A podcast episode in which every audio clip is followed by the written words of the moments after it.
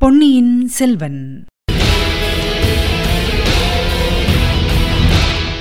வணக்கம் நீங்கள் கேட்டுக்கொண்டிருப்ப தமிழசேஃபம் தமிழசேஃபமில் இனி நீங்கள் கேட்கலாம் பொன்னியின் செல்வன்.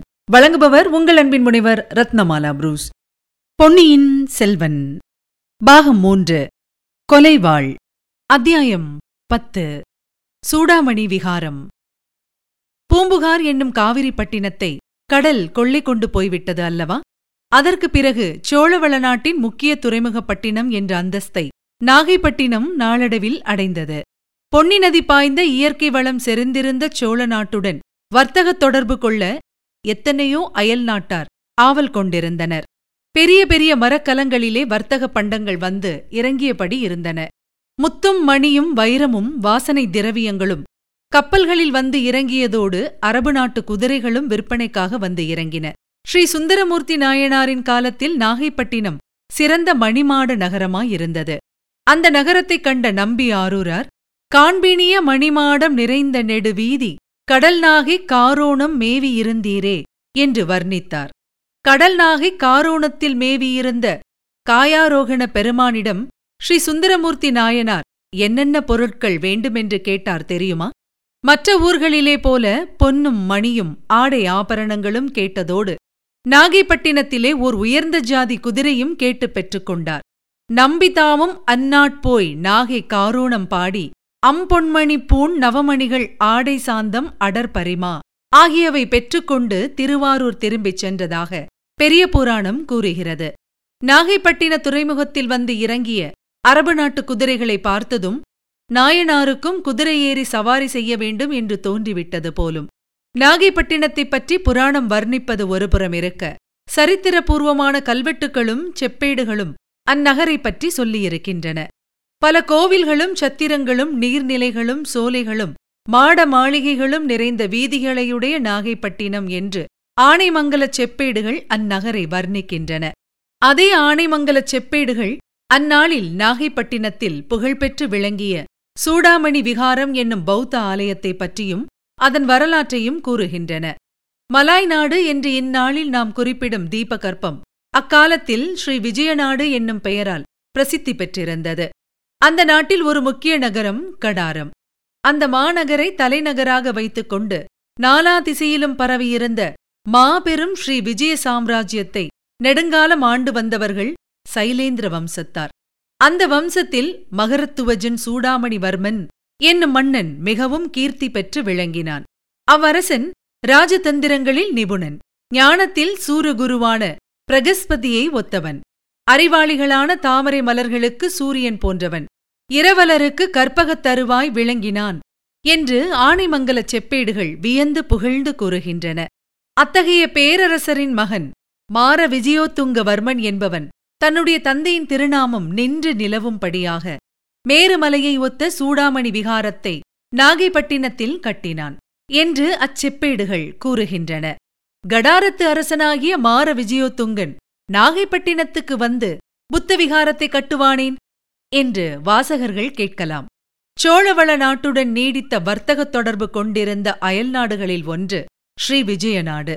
அந்நாட்டு பிரஜைகள் பலர் நாகைப்பட்டினத்துக்கு வந்து நிரந்தரமாகவே குடியேறியிருந்தனர். வேறு பலர் அடிக்கடி வந்து திரும்பினர். கடாரத்து அரசனும் அவனுடைய குடிகளும் புத்த மதத்தை சார்ந்தவர்கள். அவர்கள் புத்தரை வழிபடுவதற்கு வசதியாயிருக்கட்டும் என்றுதான் அம்மன்னன் நாகைப்பட்டினத்தில் சூடாமணி விகாரத்தை கட்டினான். புத்த மதத்தின் தாயகம் பாரத தேசமாயிற்றே என்ற காரணமும் அவன் மனத்தில் இருந்திருக்கலாம். தமிழகத்து மன்னர்கள் எக்காலத்திலும் சமய சமரசத்தில் நம்பிக்கை கொண்டவர்கள். ஆகையால் அவர்கள் நாகைப்பட்டினத்தில் சூடாமணி விகாரம் கட்டுவதற்கு அனுமதி கொடுத்தார்கள். அனுமதி கொடுத்தது மட்டுமா? அவ்வப்போது அந்த புத்தர் கோயிலுக்கு நிபந்தங்களும் இறையிலி நிலங்களும் அளித்து உதவினார்கள். இந்த கதை நடந்த காலத்திற்கு பிற்காலத்தில் ராஜராஜ சோழன் நாகைப்பட்டினம் சூடாமணி விகாரத்துக்கு ஆனைமங்கலம் கிராமத்தையும் அதை சார்ந்த பல ஊர்களையும் முற்றூட்டாக அதாவது எந்தவிதமான வரியும் விதிக்கப்படாத இறையிலி நிலமாக தானம் அளித்தான். இந்த நிலதானத்தை ராஜராஜனுடைய குமாரன் சரித்திர புகழ்பெற்ற ராஜேந்திர சோழன் செப்பேடுகளில் எழுதுவித்து உறுதிப்படுத்தினான். இவைதாம் ஆனைமங்கலச் செப்பேடுகள் என்று கூறப்படுகின்றன. மொத்தம் இருபத்தோரு செப்பேட்டு இதழ்கள். ஒவ்வொன்றும் பதினான்கு அங்குல நீளமும் ஐந்து அங்குல அகலமும் உள்ளனவாய் ஒரு பெரிய செப்பு வளையத்தில் சேர்க்கப்பட்டிருக்கின்றன. இச்செப்பேடுகள் சமீப காலத்தில் கப்பல் ஏறி கடல் கடந்து ஐரோப்பாவில் ஹாலந்து தேசத்தில் உள்ள லெய்டன் என்னும் நகரத்தின் காட்சி சாலையில் வைக்கப்பட்டிருக்கின்றன. ஆகையினால் இச்செப்பேடுகளை லெய்டன் சாசனம் என்றும் சில சரித்திர ஆராய்ச்சியாளர்கள் குறிப்பிடுவதுண்டு. விஜயாலய சோழரின் காலத்திலிருந்து சோழ மன்னர்கள் சிவபக்தியில் திளைத்தவர்களாயிருந்தனர் ஆதித்த சோழரும் பராந்தகச் சோழரும் கண்டராதித்தரும் சைவப்பற்று மிக்கவர்கள் பற்பல சிவாலய திருப்பணிகள் செய்வித்தார்கள். எனினும் அவர்கள் பிற மதங்களை துவேஷிக்கவில்லை. தங்கள் ராஜ்யத்தில் வாழும் பிரஜைகள் எந்தெந்த மதத்தை சேர்ந்தவர்களாயினும் அவர்களையும் அவர்களுடைய மதங்களையும் நடுநிலைமை தவறாமல் பராமரித்தார்கள். சுந்தர சக்கரவர்த்தி தமது முன்னோர்களைக் காட்டிலும் சில படிகள் முன் சென்றார். புத்த பள்ளிகளுக்கு விசேஷ சலுகைகள் அளித்தார். இதனால் சோழ சாம்ராஜ்யத்தில் அச்சமயம் வாழ்ந்திருந்த பௌத்தர்கள் அனைவரும் மிக்க உற்சாகம் கொண்டிருந்தார்கள். இலங்கையில் அருள்மொழிவர்மர் இடிந்து போன புத்த விகாரங்களை புதுப்பிக்கும்படி ஏற்பாடு செய்தது அவர்களுடைய உற்சாகத்தை மேலும் அதிகமாக்கியிருந்தது. அப்படியெல்லாம் இருக்க இன்று அந்த பெயர் பெற்ற சூடாமணி விகாரத்தில் நேர்ந்த குழப்பத்துக்கு காரணம் என்ன? பிக்ஷுக்கள் நிலை கொள்ளாமல் அங்குமிங்கும் பரபரப்பாக ஏன் ஓடிக்கொண்டிருக்கிறார்கள்? சூடாமணி விகாரத்தின் வாசற்புறத்தில் என்ன அவ்வளவு இரைச்சலும் கூச்சலும்? நல்லது நாமும் சேந்தன் அமுதனை பின்பற்றி சென்று பார்ப்போம். சேந்தன் அமுதனும் மற்ற இருவரும் கால்வாயின் வழியாக படகை செலுத்திக் கொண்டு சூடாமணி விகாரத்தின் உட்பகுதிக்கு வந்துவிட்டதாக சொன்னோம். அங்கே ஒருவரையும் காணாமையால் சேந்தன் அமுதன் தட்டுத் தடுமாறி வழி தேடிக் கொண்டு விகாரத்தின் வாசற்பக்கம் போய் சேர்ந்தான். அங்கேதான் பொதுமக்கள் வந்து வழிபடுவதற்குரிய புத்தர் பெருமானின் சைத்தியம் என்னும் கோயில் இருந்தது. பக்தர்கள் பலர் அந்த காலை நேரத்தில் தாமரை மலர்களும் செண்பகப் பூக்களும் மற்ற பூஜை திரவியங்களும் நிறைந்த தட்டுக்களை ஏந்திக் கொண்டு வந்திருந்தார்கள். ஆனால் வந்த காரியத்தை அவர்கள் மறந்துவிட்டதாக தோன்றியது. சைத்தியத்தில் ஏறுவதற்குரிய படிகளில் புத்த பிக்ஷுக்கள் நின்று கொண்டிருந்தார்கள். அவர்களை நோக்கி கீழே நின்றவன் ஒருவன் ஏதோ சொல்லிக் கொண்டிருப்பதை சேந்தன் அமுதன் கண்டான். பிக்ஷுக்கள் சிலருடைய கண்களில் கண்ணீர் ததும்பி நிற்பதையும் பார்த்தான். கீழே நின்ற பக்தர்களில் பலர் வழக்கப்படி சாது சாது என்று கோஷிப்பதற்கு பதிலாக ஆஹா அடடா ஐயோ என்று அங்கலாய்த்துக் கொண்டிருப்பதையும் கவனித்தான். அருகில் நெருங்கிச் சென்று சிறிது நேரம் கேட்ட பின்னர் விஷயம் இன்னதென்று தெரிந்தது. பிக்ஷுக்களிடம் பேசிக் கொண்டிருந்தவன் பார்த்திபேந்திரனுடைய கப்பலிலே இருந்த மாலுமிகளில் ஒருவன். கப்பல் முதல் நாள் இரவு நாகைப்பட்டினத்துக்கு வந்துவிட்டது. மாலுமிகள் கரையில் இறங்கியதுமே இளவரசரை கடல் கொண்டு விட்டது என்ற செய்தியை சிலரிடம் சொல்ல அது நகரமெல்லாம் பரவிவிட்டது. அச்செய்தி உண்மைதானா என்று அறிய அதிகாலையில் அம்மாலுமிகளில் ஒருவனை சூடாமணி விகாரத்தின் பிரதம பிக்ஷு அழைத்து வரச் செய்தார். தான் அறிந்ததை அறிந்தபடி கூறினான். சுழற்காற்று அடித்தபோது இளவரசர் கடலிலே குதித்தவர் திரும்பி வரவே இல்லை என்று துயர குரலிலே சொன்னான். அப்போது அக்கூட்டத்திலே விம்மி அழும் குரல்கள் பல எழுந்தன. பிரதம பிக்ஷுவின் கண்களிலிருந்து கண்ணீர் அருவியாக பெருகி தாரை தாரையாக வழிந்தது. அவர் குனிந்த தலை நிமிராமல் படிகளில் ஏறிச் சென்று சைத்தியத்தை தாண்டி விகாரத்துக்குள் பிரவேசித்தார். மற்ற பிக்ஷுக்களும் அவரை தொடர்ந்து சென்றார்கள். சேந்தன் அமுதனும் அவர்களோடு வந்ததை ஒருவரும் கவனிக்கவில்லை. பிரதம பிக்ஷு மற்றவர்களை பார்த்து சொன்னார் புத்த பகவானின் கருணை இப்படியாயிருந்தது? பற்பல மணக்கோட்டைகள் கட்டிக்கொண்டிருந்தேனே சக்கரவர்த்தியை பார்க்க சமீபத்திலே தஞ்சாவூருக்கு போயிருந்தேன் பாருங்கள். அச்சமயம் இலங்கையில் அருள்மொழிவர்மரின் அற்புத செயல்களைப் பற்றி கூறினேன். அதையெல்லாம் இளைய பிராட்டி குந்தவை தேவியும் கேட்டுக்கொண்டிருந்தார் பிறகு என்னை தனியாக வரவழைத்து இந்த விகாரத்தை ஒட்டி ஆதுரசாலை ஒன்று ஏற்படுத்த வேண்டும் என்று அதற்கு தேவையான நிபந்தங்கள் அளிப்பதாகவும் கூறினார். அது மட்டுமா? ஆச்சாரியாரே நாட்டில் பலவாறு பேச்சுக்கள் நடந்து கொண்டிருப்பதை கேட்டிருப்பீர்கள். ஒருவேளை இளவரசர் சூடாமணி விகாரத்தில் சில நாள் விருந்தாளியாக இருக்கும்படி நேரும் அவரை வைத்து பாதுகாக்க முடியுமா என்று குந்தவை பிராட்டி கேட்டார். தேவி அத்தகைய பேர் எங்களுக்கு கிடைத்தால் கண்ணை இமை காப்பது போல் வைத்து காப்போம் என்று கூறினேன். என்ன பயன்? இளவரசரா கடலில் முழுகினார். இந்த நாட்டில் உள்ள நல்லவர்களின் மனோரதமெல்லாம் முழுகிவிட்டது. சோழ சாம்ராஜ்யமே முழுகிவிட்டது. சமுத்திரராஜன் இவ்வளவு பெருங்கொடுமையை செய்ய எப்படி துணிந்தான்? அக்கொடியவனை கேட்பாரில்லையா? மற்ற பிக்ஷுக்கள் அனைவரும் மௌனமாக கண்ணீர் பெருக்கினார்கள். தலைமை பிக்ஷு பேசி நிறுத்தியதும் சிறிது நேரம் அங்கே மௌனம் குடிகொண்டிருந்தது. சேந்தன் அமுதன் அதுதான் சமயம் என்று புத்த பிக்ஷுக்களிடையே புகுந்து ஆச்சாரியாரை அணுக எத்தனித்தான். உடனே அவனை பலர் தடுத்தார்கள். இவன் யார்? இங்கே எப்படி வந்தான்? என்று ஒருவரை ஒருவர் கேட்டுக்கொண்டார்கள் ஐயா அடியேன் பெயர் சேந்தன் அமுதன். தஞ்சையை சேர்ந்தவன். உங்கள் தலைவரிடம் ஒரு விஷயம் சொல்ல வேண்டும் என்றான். சொல் சொல் என்றார்கள் பலர். அவனுடைய தயக்கத்தை பார்த்துவிட்டு ஆச்சாரியர் இவர்களுக்கு தெரியக்கூடாத ரகசியம் ஒன்றுமில்லை. சொல் என்றார். ஐயா நோயாளி ஒருவரை அழைத்து வந்திருக்கிறேன். அது யார் நோயாளி? என்ன நோய்? எங்கே விட்டிருக்கிறாய்? விகாரத்தில் நடுமுற்றத்தில் விட்டிருக்கிறேன். எப்படி அங்கே வந்தாய்?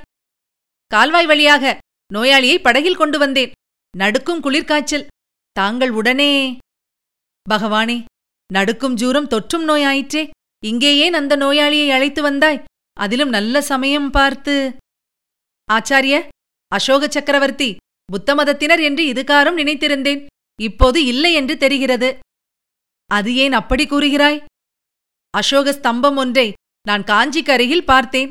அதில் நோயாளிக்கு சிகிச்சை செய்வதை முதன்மையான தர்மமாக சொல்லியிருக்கிறது. நீங்களோ இப்படி விரட்டி அடிக்கிறீர்கள்? என்றான் அமுதன்.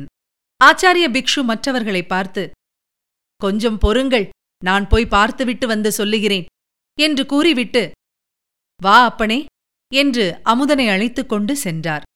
விகாரத்தின் நடுமுற்றத்தில் கால்வாய்க்கு அருகில் ஒரு யுவனும் யுவதியும் இருப்பதை பார்த்து பிக்ஷு திடுக்கிட்டார். இது என்ன காரியம் செய்ய துணிந்தீர்கள்? இந்த விகாரத்துக்குள் ஸ்திரீகளே வரக்கூடாதே? பிக்ஷுணிகளுக்கு கூட வேறு தனிமடம் அல்லவா கட்டியிருக்கிறது? அருகில் போய் அந்த இளைஞர் யார் என்பதை உற்று பார்த்ததும் பிக்ஷு திகைத்துப் போனார் என்று சொன்னால் போதாது. வியப்பினாலும் களிப்பினாலும் அவரால் சிறிது நேரம் பேச முடியவில்லை. சந்தேக நிவர்த்திக்காக இளவரசர் அருள்மொழிவர்மர்தானா? என்று சேந்தனமுதனை கேட்டார். இது இளவரசர் காதில் விழுந்தது. இல்லை ஆச்சாரியரே இல்லை. நான் இளவரசனும் இல்லை ஒன்றுமில்லை இந்த பெண்ணும் இந்த பிள்ளையுமாக சேர்ந்து என்னை பைத்தியமாக அடிக்கடி பார்க்கிறார்கள். நான் ஒரு ஓடக்காரன். சற்று முன் இந்த பெண்ணை பார்த்து பெண்ணே என்னை மனம் புரிந்து கொள்வாயா? இருவரும் படகில் ஏறி தூரதேசங்களுக்கு போகலாம் என்றேன். இவள் ஏதேதோ பிதற்றினாள். நான் உலகத்தை ஒரு குடைநிழலில் ஆளப் பிறந்தவனாம். ஏழை வலைஞர் குலப் பெண்ணாகிய இவள் என்னை மணந்து கொள்ள மாட்டாளாம். நான் சுகமாயிருந்தால் இவளுக்கு போதுமாம். வருங்காலத்தில் என்னுடைய மகத்தான வெற்றிகளைக் கேட்டு இவள் மகிழப் போகிறாளாம். எப்படி இருக்கிறது கதை? உண்மையில் எனக்கு சித்தப்பிரமையா? இவளுக்கா? சேந்தனமுதன் ஆச்சாரிய பிக்ஷுவின் காதோடு ஏதோ கூறினான். அதற்கு முன்னாலேயே இளவரசர் ஜூர வேகத்தினால் நினைவிழந்த நிலையில் பேசுகிறார் என்பதை பிக்ஷு உணர்ந்திருந்தார். குந்தவி தேவி தம்மிடம் இளவரசருக்கு அடைக்கலம் தரும்படி கேட்டிருந்ததும் அவருக்கு நினைவு வந்தது. மற்ற பிக்ஷுக்களை பார்த்து அவர் இந்த பிள்ளைக்கு விஷஜூரம்தான் வந்திருக்கிறது. இவனை வெளியில் அனுப்பினால் இன்னும் ஆயிரக்கணக்கானவர்களுக்கு வந்துவிடும். இலங்கையில் எத்தனையோ ஆயிரம் பேர் ஜூரத்தினால் இறந்து போனார்கள். ஆகையால் இந்த இளைஞனை என் அறைக்கு அழைத்துப் போய் நானே பணிவிடையும் செய்யப் போகிறேன். இடையில் ஜூரவேகத்தினால் இவன் ஏதாவது பிதற்றினால் அதை நீங்கள் பொருட்படுத்த வேண்டாம் என்றார். உடனே தலைமை பிக்ஷு இளவரசர் அருகிலே நெருங்கி ஒரு கையினால் அவரை அணைத்து தூக்கினார். சேந்தனமுதன் இன்னொரு பக்கத்தில் இளவரசரை பிடித்துக் கொண்டு உதவினான். எல்லாரும் படிகளில் ஏறிச் சென்றார்கள். இதோ இன்னும் சில வினாடி நேரத்தில் படிக்கட்டு முழுவதும் ஏறிவிடுவார்கள். கதவை திறந்து கொண்டு உள்ளே பிரவேசிப்பார்கள். பிறகு கதவு சாத்தியாகிவிடும். சாத்தினால் சாத்தியதுதான். அப்புறம் அவரை பார்க்க முடியாது. பூங்குழலி எதிர்பார்த்தபடியே நடந்தது.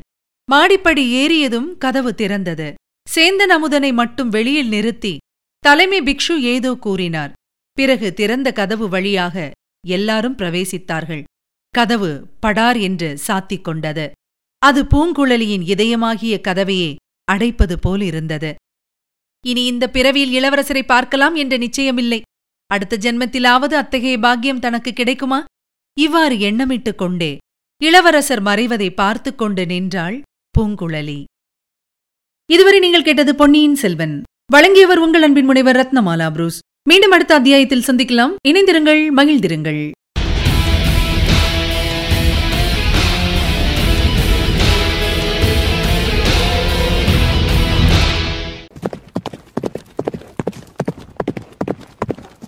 பொன்னியின் செல்வன்.